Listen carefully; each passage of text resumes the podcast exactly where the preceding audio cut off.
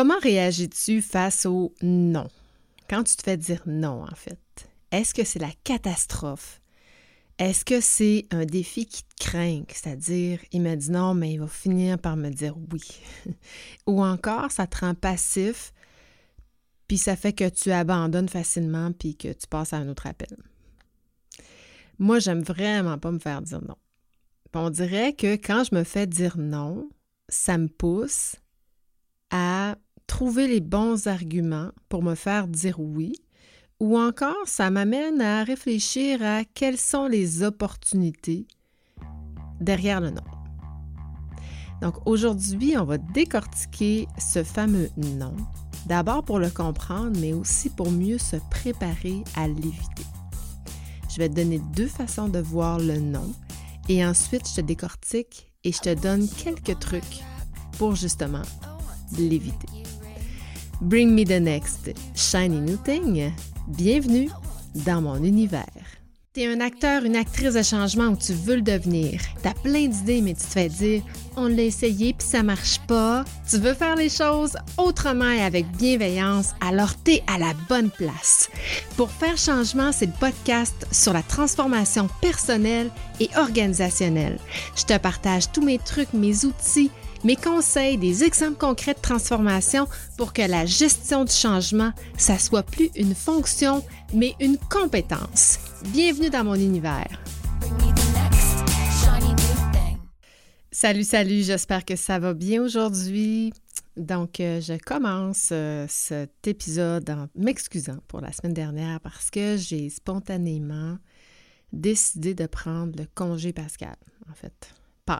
pour le dire autrement. Donc, euh, moi, j'ai comme un baromètre intérieur que j'essaie vraiment de respecter, qui me dit euh, quand je suis trop fatiguée ou quand je le file vraiment pas. Donc, euh, la semaine passée, j'étais dans les rénaux, ça a été une grosse fin de semaine de Pâques, puis je le filais pas. Alors, j'ai vraiment accepté ce sentiment-là, puis je suis allée au-delà de mon engagement, puis je me suis dit, ben écoute, Vicky, tu le sens pas, tu le fais pas. Donc, euh, j'accepte de sauter une semaine, puis je sais que ma communauté va l'accepter aussi. Donc, je te remercie de ton ouverture, puis je m'excuse encore de t'avoir fait patienter une semaine sans même t'en avoir avisé. Donc, cette semaine, on parle du non parce que pendant justement ma semaine de congé, je travaille sur un mandat actuellement, puis là, je suis à faire, euh, en fait, j'ai travaillé avec la haute direction, puis c'était initialement un mandat d'optimisation du travail, optimisation des processus, amélioration d'efficacité organisationnelle. Donc, on a commencé dans la gouvernance avec les, les dirigeants, on a revu la structure et j'ai pas rencontré les employés dès le départ parce que euh, il y avait un certain climat tendu, conflictuel, etc., etc. Puis, euh, je voulais qu'on soit un petit peu plus avancé dans la démarche avant de rencontrer. Donc, on a fait la première partie quand même assez de manière confidentielle jusqu'au moment où on a commencé à intégrer euh, les employés. Donc, on a fait... j'ai commencé avec eux avec un sondage en ligne. Après ça, je les ai toutes rencontrés. Et puis, euh, je leur proposais, en fait, euh, parce que c'est un domaine quand même assez technique, n'est euh, pas un domaine que moi je connais, c'est pas dans mon expertise. Moi, mon rôle, c'est davantage de lier l'expertise des gens. Donc, ce que je leur proposais, c'était de les accompagner dans l'optimisation de leur processus. Et on a présenté ça il y a à peu près deux semaines, deux ou trois semaines. Là, je leur demande sur une base volontaire de s'impliquer sur des ateliers. Et j'ai un retour super positif euh, de, je dirais, la majorité des employés qui ont accepté de s'impliquer sur un, deux ou trois euh, ateliers qui étaient proposés. Donc, la semaine dernière, euh, bon, ma coordination suit son cours, euh, je prends les noms, je leur dis on va travailler ça avec les gestionnaires, on puis je vous reviens. Et là, euh, sur la base volontaire, je fais des équipes pour pas prendre trop de gens non plus, pour pas trop perdre de, gens dans, dans les ateliers. Puis évidemment, on est dans les opérations, donc Euh, tu sais, hein, sortir les gens des opérations, ça affecte la, performance financière, opérationnelle, etc., etc. Donc, j'essaie de minimiser le plus possible cette, euh, cette diminution-là de la cadence, puis euh, j'étale les semaines sur une fréquence de deux semaines, j'alterne les ateliers, etc., etc. Et là, quand je demande aux gestionnaires leur approbation, pour pouvoir lancer les invitations. Bon, je reçois quelques commentaires. Euh, bon, il y en a qui trouvaient que la période était moins propice, euh, avec raison, il avait tout à fait raison. Et euh, j'ai un gestionnaire qui me dit, ben moi, il y a deux personnes de mon équipe qui travaillent pour moi qui sont impliquées, donc c'est un non catégorique. là, je reçois ça un, matin, je me dis, OK, un non catégorique au stade où on est rendu, on ne peut pas dire non catégoriquement parce que là, ça faisait quelques fois qu'il avait fait des rencontres avec des consultants pour le climat, pour l'optimisation du travail, etc., etc. Puis là, on regagne un peu la confiance dans, le processus, dans le mandat. Et euh, on ne peut pas dire non. C'est comme impossible. Donc aujourd'hui, je te présente trois situations qui amènent le non. D'abord, la première situation, c'est que tu reçois un nom, puis tu veux gérer. Tu veux plus que ça soit un nom, en fait. La deuxième, tu es un petit peu plus loin, tu n'as pas encore reçu le nom, mais tu veux l'éviter. Et euh, la troisième situation qu'il faut quand même pas oublier, c'est que ça arrive aussi que nous, on doit dire non. Et euh, je vais te parler un peu de comment le faire sans te sentir coupable.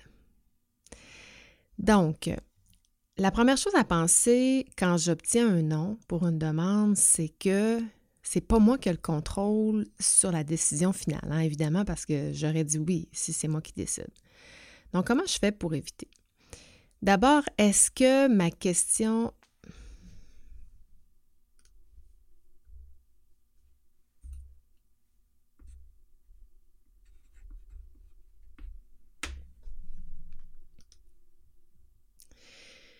Donc aujourd'hui, je vais aller un petit peu plus loin dans cet exemple que je viens de te présenter.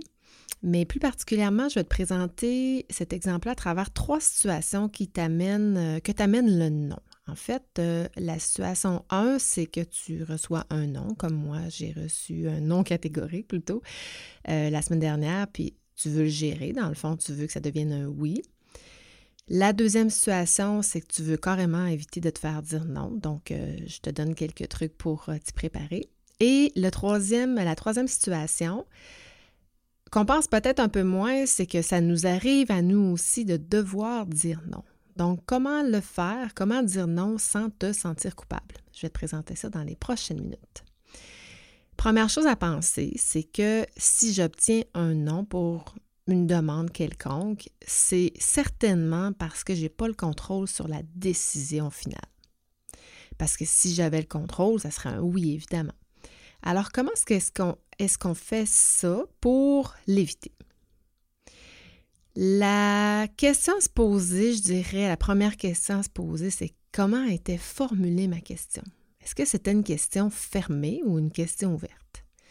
Dans mon cas, dans mon courriel que j'ai envoyé, Ma question est, ben en fait, je présentais, bon, euh, le fruit des, du volontariat, des gens qui, euh, des employés qui souhaitaient s'impliquer. Et euh, l'horaire, je, je, rapportais les objectifs, je ramenais les objectifs, les attentes aussi que j'allais partager. Mais ma question, c'était donnez-moi votre go. Donc, c'était une question fermée. C'était pas une question ouverte. Donc, c'était un go ou un no-go. Donc, c'est sûr que je me faisais répondre oui, OK, c'est correct ou non, c'est pas correct. Donc, j'ouvrais quand même la question à un, go. Puis c'est correct aussi, je veux dire, on ne peut pas toujours euh, avoir des questions ouvertes, sauf qu'il faut être conscient que quand c'est une question fermée, ça se peut qu'on se fasse. Mais non, sans euh, un non catégorique, c'est-à-dire sans euh, argumentation. Donc, si je me ramène dans un contexte plus organisationnel et que je demande à mon patron, est-ce que je peux avoir une augmentation salariale? Ben, ça se répond par oui ou non. C'est comme un petit peu embêtant d'ouvrir parce que la question n'est pas sur l'explication ni les critères des augmentations salariales. Si je pose plutôt la question, par exemple, comme euh, à quand vont être les prochaines augmentations salariales? Ben, on peut me répondre, par exemple, ben, oh, ben cette année, écoute, Vicky, il n'y en aura peut-être pas pour tout le monde. Donc là, tu sais, je me fais pas dire un non, mais ça m'amène à réfléchir à la suite ou au, reste de, mon raisonnement pour, euh, pour arriver à mes fins. Et là, je pourrais dire, par exemple, sur quels critères vont être basées vos décisions cette année pour distribuer euh, votre budget en augmentation salariale? Donc, on va ramener euh, le potentiel non aux critères de la décision et non à moi. si moi, j'en mérite pas ou que j'en ai pas, ben mon gestionnaire ou la personne à qui je demande la, la, question, je pose la question, on va pas me dire non, toi, t'en as pas, ils vont me dire, ben les critères, ça a été la performance, ça a été l'atteinte des objectifs, euh, ça a été euh, les profits, etc., etc., les profits par département, etc. Donc, il va y avoir une explication et je vais comprendre que la décision va se prendre sur des critères et non en fonction de moi. Donc, je parlais des différentes situations, donc tu reçois un nom et tu veux le gérer. La première chose que je te dirais, c'est ne prends jamais personnel un non. Et surtout, ne laisse pas ton ego prendre le dessus.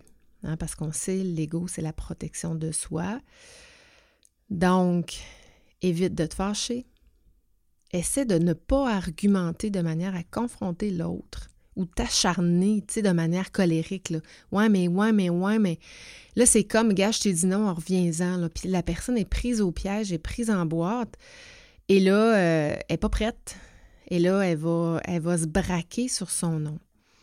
Et surtout, prépare-toi à avoir une attitude positive. À chaque fois que tu es dans une situation où tu risques de te faire dire non, mine-toi à avoir une attitude euh, positive. ça me fait penser, je sais pas si tu écoutes La Voix ou toutes sortes de concours, mais euh, quand ils arrivent, euh, puis ils sont en duel, euh, deux chanteurs, puis là, le public ou le coach en choisit un, mais il y en a un qui se fait refuser systématiquement.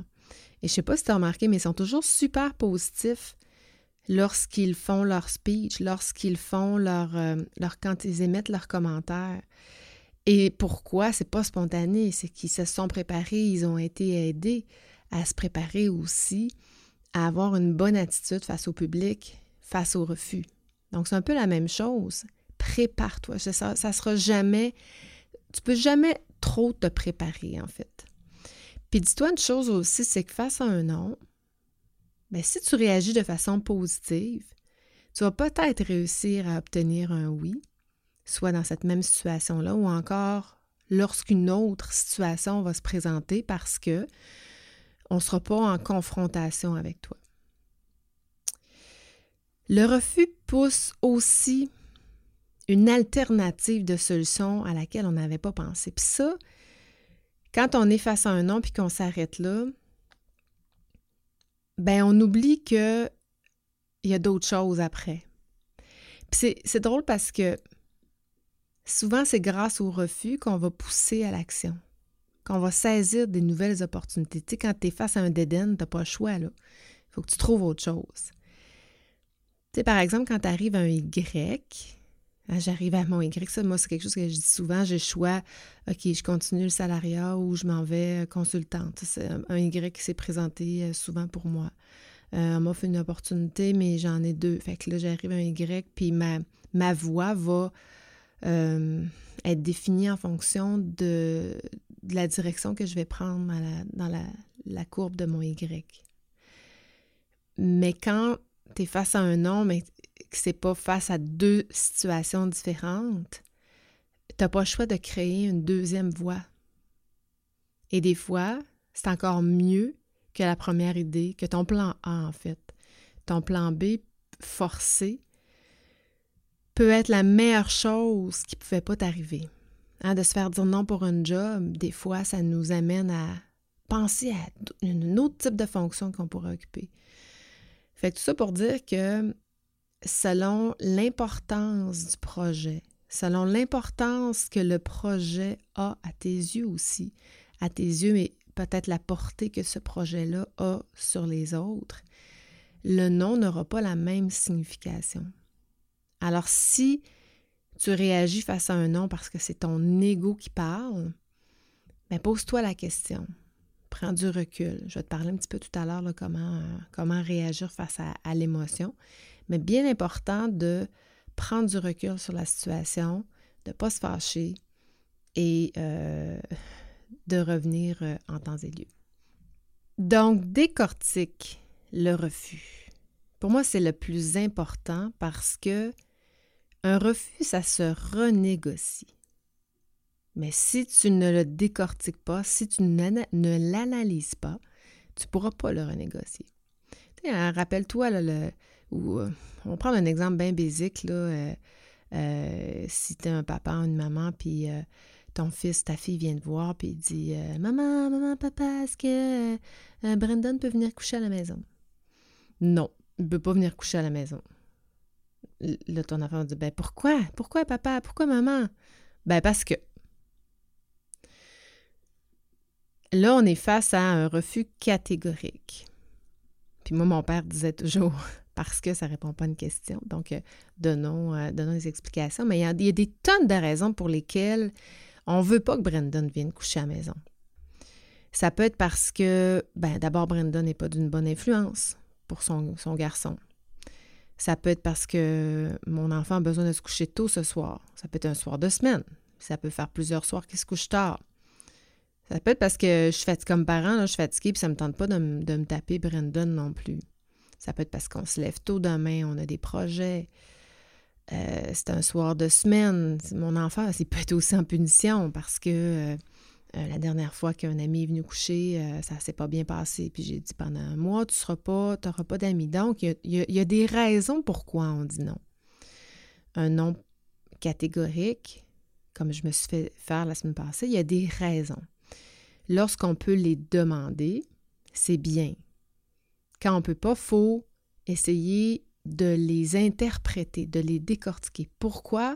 C'est sûr qu'un enfant ne va pas se poser la question parce qu'il n'y a pas la rationalité, euh, pas l'âge, la maturité pour le faire, mais comme adulte, pourquoi m'a-t-on dit non? Moi, quand j'ai réalisé que le gestionnaire m'avait dit non, j'ai compris que c'est une période pour lui, puis qu'il y avait deux des ressources qui étaient là, puis ça l'a stressé. Ça, ça, lui a fait, ça lui a créé de l'anxiété.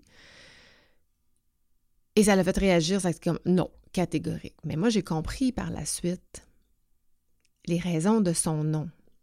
Et je vais t'expliquer dans quelques minutes qu'est-ce que j'ai proposé euh, à la place.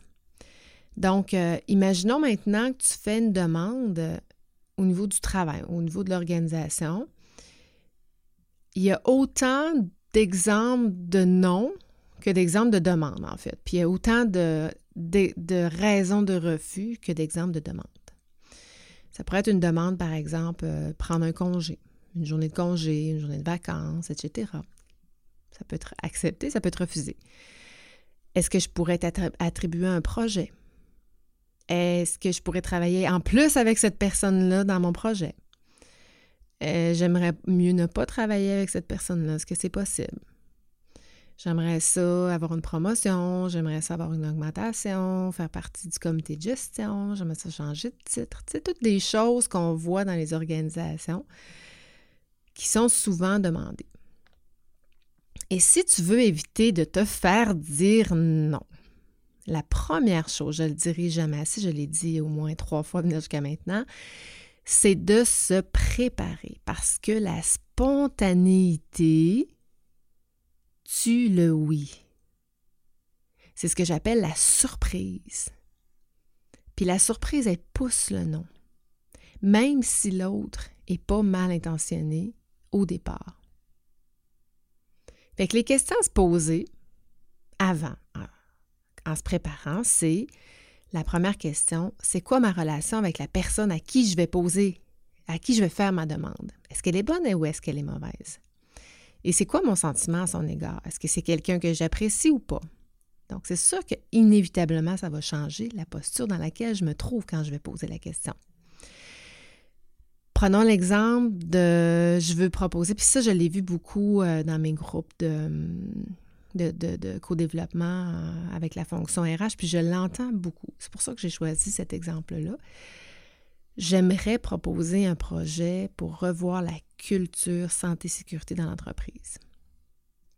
Donc, imagine que tu fais la demande à Pierre, ton directeur général, avec qui tu t'entends pas super bien ou, qui ne t'a pas dans ses bonnes grâces, par exemple parce que tu l'as souvent confronté dans le passé en lui laissant comprendre que c'était pas le meilleur en santé sécurité, mettons. Donc, c'est sûr qu'il peut arriver méfiant lorsque tu vas arriver avec, ta question. Il peut se sentir menacé. Est-ce que nos perceptions sur la demande risquent d'être différentes? Deuxième question. Entre Pierre et moi, est-ce qu'on a la même perception? Est-ce qu'on reconnaît comme un problème la santé-sécurité de la même façon? Probablement que lui, c'est la performance financière et opérationnelle qui va compter. Peut-être même que la santé-sécurité, ça lui met des bâtons dans les roues. Alors que toi, la santé et sécurité, c'est un must dans une entreprise parce que, au contraire, ça va amener beaucoup plus de performance financière et opérationnelle. Donc, les perceptions pas les mêmes, mais les objectifs, les intentions sont les mêmes, c'est-à-dire performance opérationnelle et financière. Est-ce que vous communiquez bien? Est-ce qu'on communique bien habituellement, Pierre et moi? Si la réponse est oui, c'est une chose. Si la réponse est non, c'est autre chose et quels sont les intérêts face à la demande? Hein, je l'ai dit tout à l'heure, les États, pour lui, les, les aspects financiers sont importants. Donc, où sont les écarts? Dans nos intérêts communs? Il y a certainement un intérêt financier à ramener dans l'écart, en fait. En ce sens que moins d'accidents, moins ça coûte cher.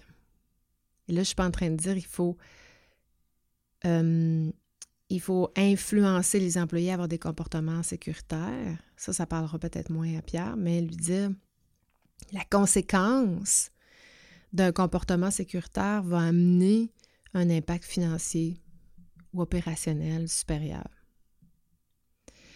Doit-il ou doit-elle mettre un effort supplémentaire? S'il répond oui? Si je demande à Pierre de travailler sur la culture SST, est-ce que lui doit ramener ça à, je sais pas moi, un conseil d'administration ou quelque chose comme ça? Est-ce qu'il va être affecté? Est-ce qu'il va devoir prendre du temps pour moi, m'ouvrir des portes? Donc, si la réponse est oui puis que la relation n'est pas super bonne, mais ça se peut qu'il glisse vers un non. Il va falloir qu'on trouve des solutions respectives. C'est quoi les solutions justement qui pourraient satisfaire le plus d'intérêt possible là-dedans? c'est sûrement, en fait, tout est une question d'approche puis de présentation. Sais, si je prends l'angle performance versus l'angle confrontation et euh, impact ou euh, résultat, ça ne sera pas le même.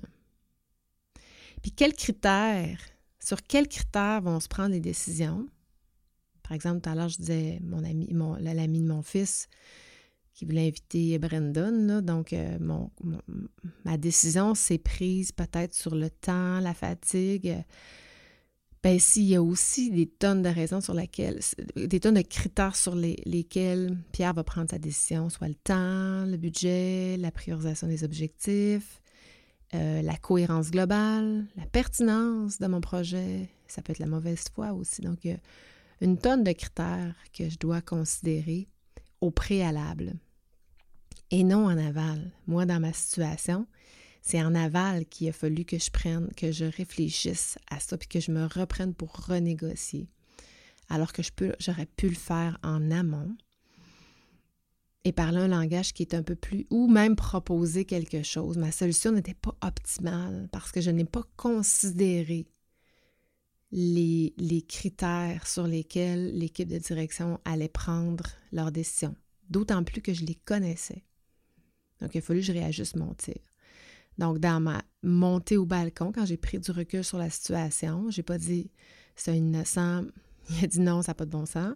je me suis remise en question. J'ai dit, oh, OK, les critères sur lesquels je me suis basée, j'aurais pu faire davantage attention. C'est un peu une erreur, une erreur de débutante, je vais dire. J'ai manqué de profondeur, puis j'aurais pu faire les choses autrement. Ce qui m'aurait évité un non.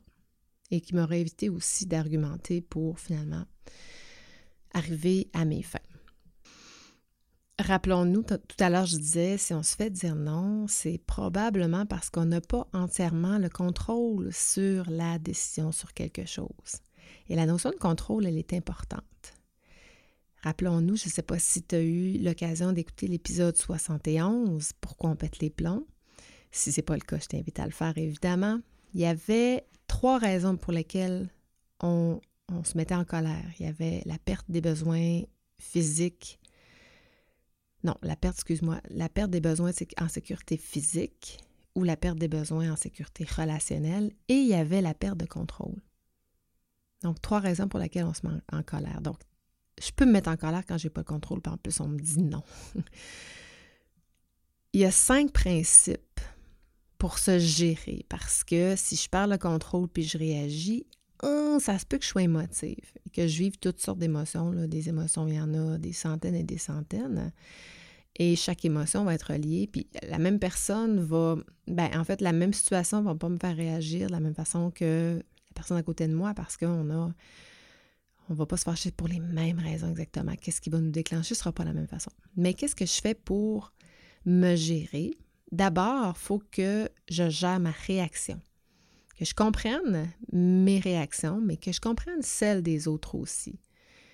Donc, sur le coup, tu réagis pas tu prends du recul face à la situation. Moi, je dis toujours, ben, même dans une réponse à un courriel, si tu écris un courriel et que tu te sens mal en l'écrivant parce que tu es en joie le vert, tu ne l'envoies pas. Écris-le, c'est correct, ça va te permettre de ventiler, mais tu n'envoies jamais un courriel dans lequel tu as écrit que tu es émotif. Attends, attends. Prends conscience de ce que tu ressens place-toi au-dessus de la situation, puis regarde-toi aller. Dans mon exemple, évidemment, moi, j'ai la chance de ne pas être face à la personne. J'ai la, la chance de pouvoir prendre cette distance-là. J'aurais pu, par contre, écrire tout de suite. J'ai attendu. Mais si tu es face à la personne, la, réaction devrait être la même. respire, c'est sûr que ça va brasser à l'intérieur, mais tu peux dire, ben, écoute, laisse-moi euh, réfléchir à tout ça, on se reparle, OK? Je suis un peu surprise de la réponse. Euh, laisse-moi décanter tout ça. J'ai besoin de réfléchir, peut-être que j'ai mal fait mes devoirs, on se reparle. Tu gagne du temps. Donc, la prise de recul nous permet de comprendre les critères puis les raisons pour lesquelles on nous a dit non. Donc, une fois que j'ai géré ma réaction, je gère les émotions, les miennes et celles de l'autre personne. Là, j'ai analysé mes émotions. Je suis passée dans son camp. C'était pas un nom à Vicky qui disait. Je suis allée de son côté. J'ai essayé de ramener la charge émotive à un niveau plus neutre. Puis les mots que je pouvais coller, c'était Oh, il est inquiet de pas livrer, il a peur de manquer de support de ses collaboratrices. Il a peur d'avoir des clients insatisfaits. Il a peur d'avoir des délais. Bref, le temps et l'argent faisaient partie des raisons de sa réaction. Il n'était pas capable de me le dire. C'est son émotion qui a été forte puis qui m'a dit un non catégorique sans, sans explication. Donc, il a fallu que je passe dans son camp. Puis quand on gère les émotions, c'est qu'on est d'accord, ou quand on gère les émotions des autres, en fait, c'est qu'on est d'accord avec l'autre sur ce qu'il vit on reconnaît ce qu'il ressent. On se place de son côté. On cherche à comprendre. Donc, une fois qu'on a géré ses réactions, les émotions, on observe les positions respectives. Moi, j'ai répondu, après avoir observé mon taux balcon, etc., etc., j'ai répondu ceci à, ma gang de gestionnaires. Merci de votre retour, parce qu'il y était plusieurs quand même à m'avoir euh, répondu. Je réalise que la turbulence que ça crée sur vos opérations, je la réalise et je la comprends. Et je comprends vos hésitations. Considérant vos commentaires, voici ce que je propose. On va commencer seulement avec la première rencontre avec telle autre personne parce que je considère qu'on n'est pas capable de libérer telle, telle personne. Donc, j'ai accepté son refus. Et on va repousser les suivantes après le rush de l'été. Donc, ça va nous permettre de, reconsidérer les participants. Donc, moi, mon intention, c'était que les rencontres aient lieu. Et lui, son intention, c'était d'opérer. Et nos intentions respectives étaient tout de même les rencontres. Puis la, solution, c'était qu'on fasse quand même les rencontres, mais sans ces deux ressources qui, qui lui sont attitrées habituellement. Donc, c'est du win-win en fait. Moi, mon objectif, c'est les rencontres, mais pas avec ces gens-là à tout prix. Après, ça a été un, travail de d'expliquer pourquoi les gens n'avaient pas tout été pris, puis tout le monde a compris que c'était bien correct. Mais la réponse à ce, courriel-là, ça a été Je suis d'accord. Donc, tu vois, j'ai eu un nom, mais sur le coup, j'aurais pu prendre ça comme un nom catégorique, dire OK, on kill le projet, mais non, je ne voulais pas killer le projet. Et c'est même pas. Même pas pour moi, c'est pour eux, en fait. je ne peux pas, comme intervenante externe, faire ce dommage-là, créer ce dommage-là qui va être irréversible, en fait. Et finalement, dans les principes, il faut évaluer les pouvoirs. Quand ce n'est pas nous qui avons le pouvoir, il faut être bon joueur.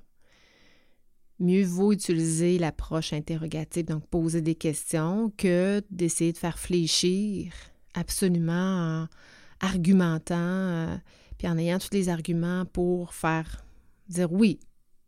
Hein, comme euh, OK, c'est correct, il peut, venir, il peut venir coucher à la maison, Brandon, hein, parce que les enfants, ils peuvent être bons là-dedans à trouver des arguments quand il. Euh, moi, quand, quand j'étais jeune, ma mère, disait Toi, euh, quand tu as quelque chose dans la tête, tu l'as pas d'un pied. C'est ce que je faisais.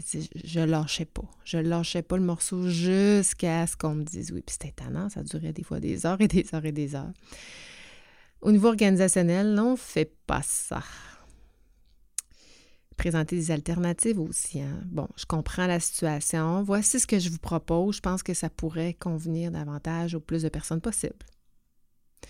Donc, ce qu'il faut aussi, éviter les surprises. Ne pas arriver, hein, ça, se prépare, on peut préparer le terrain. Tu sais, sur le coup de l'émotion, une personne peut réagir alors que, après, elle peut se braquer.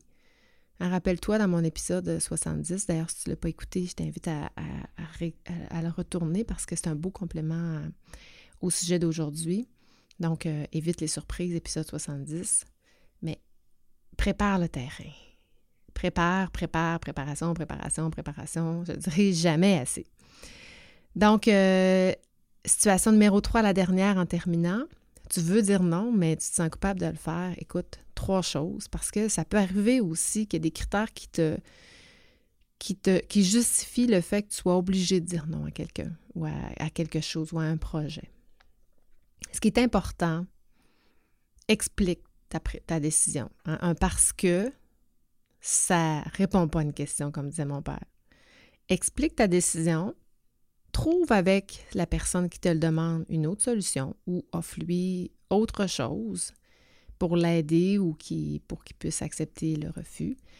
Mais surtout, fais-le dans une posture de bienveillance, en réalisant qu'un refus, c'est décevant, que ça peut euh, mettre en colère, etc., etc. Donc, mieux vaut l'accompagner. En terminant, tous les mots utilisés, les moments choisis, puis surtout toute la préparation que tu vas faire va t'aider à obtenir un oui. Donc, plus tu vas être stratégique et politiquement préparé, j'en ai parlé la semaine dernière dans l'épisode 71, on a parlé de stratégie dans la fonction, plus tu vas obtenir des oui. La spontanéité, c'est ton pire ennemi contre le oui. Donc, le remède de la spontanéité, c'est la préparation, ni plus ni moins. Donc, si tu as encaissé un ou plusieurs refus dans ta vie, baisse pas les bras. Parce que le véritable échec, c'est celui de baisser les bras. Puis quand on regarde, puis qu'on écoute un peu les gens, on réalise que les plus grands succès sont souvent passés par des échecs au préalable.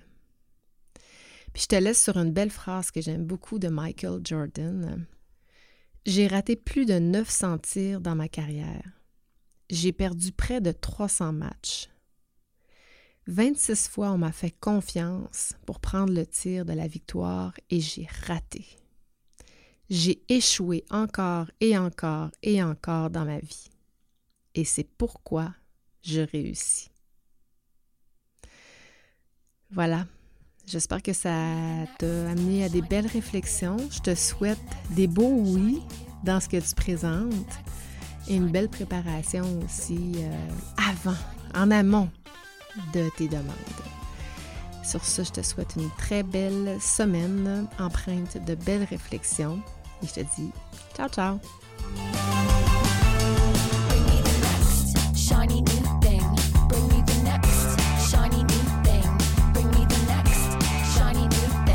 Merci encore à toi d'écouter pour faire changement semaine après semaine. Si tu es rendu jusqu'ici, c'est probablement parce que tu apprécies pour faire changement.